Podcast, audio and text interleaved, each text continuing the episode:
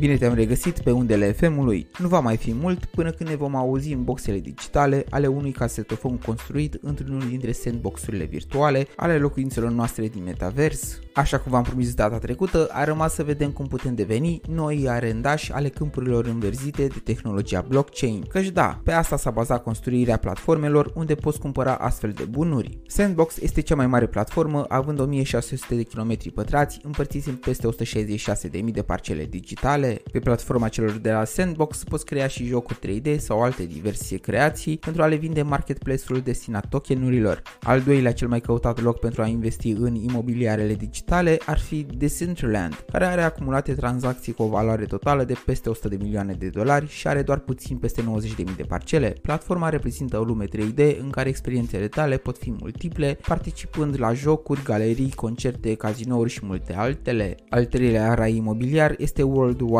Web Land Collection. Este o lume 2D pixelată unde utilizatorii se pot bucura de un imens joc MMORPG unde își pot cumpăra terenuri, animale și în care pot participa la diverse misiuni, iar NFT-urile stau la baza cam tot ce faci acolo. Ca să devii următorul bec al României, dar pe tărâmurile deja prezentate, trebuie să știi că moneda de schimb este criptomoneda Ethereum, iar locurile de unde poți cumpăra sunt ori de pe platformele respective sau de pe marketplace-urile de NFT-uri deja cunoscute precum OpenSea. Prețurile parcelelor pleacă de la o medie de 2,5 Ethereum, adică în jurul sumei de 13.000 de dolari. Bineînțeles, puteți nu doar să cumpărați, ci și doar să închiriați sau chiar să finanțați o astfel de locație. Bogdamen sunt și recunosc că nu trebuie nicio autorizație de construcție, nicio intabulare și nici nu vei plăti impozite pe ceva care este aproape complet descentralizat. Iar asta este unul dintre avantajele metaversului. Ce se întâmplă în blockchain rămâne al tău în blockchain și nicio instituție nu poate să spună sechestru pe gardul propriilor tăi bits și pixeli. Până data viitoare, rămâneți la butoane, pe curând!